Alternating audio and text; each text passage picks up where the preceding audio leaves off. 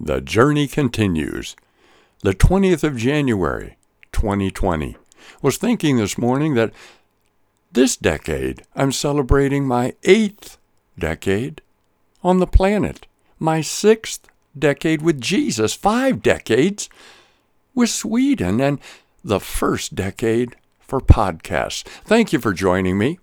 Look forward to this uh, kitchen table time with you. This is Arctic Eric here in the far north of Sweden.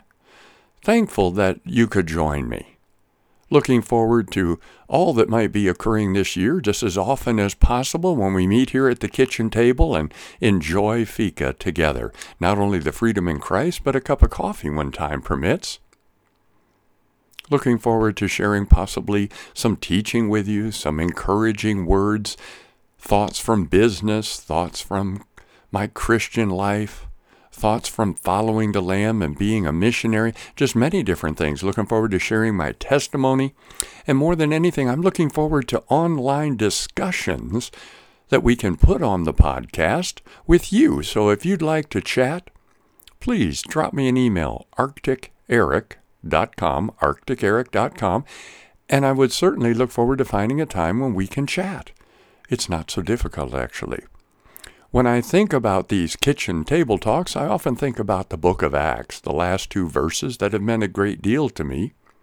It declares that Paul spent two whole years in his own rented house, and he received everyone who came. And you're so welcome. I receive all who want to listen and chat. It also says that he did so sharing about the king and the kingdom, and he did it without being hindered.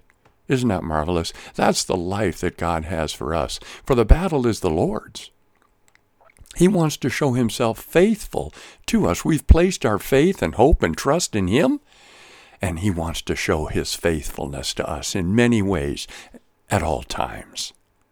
I often say when I look back over all of these decades traveling around the world with Jesus that it certainly hasn't always been easy, but it's always been good because God is good. And God wants you to experience His goodness not only today and yesterday, but always. God is a good God. God loves you, and He loves you so much He's not going to leave you like you are, but His amazing grace is going to continue to work in you.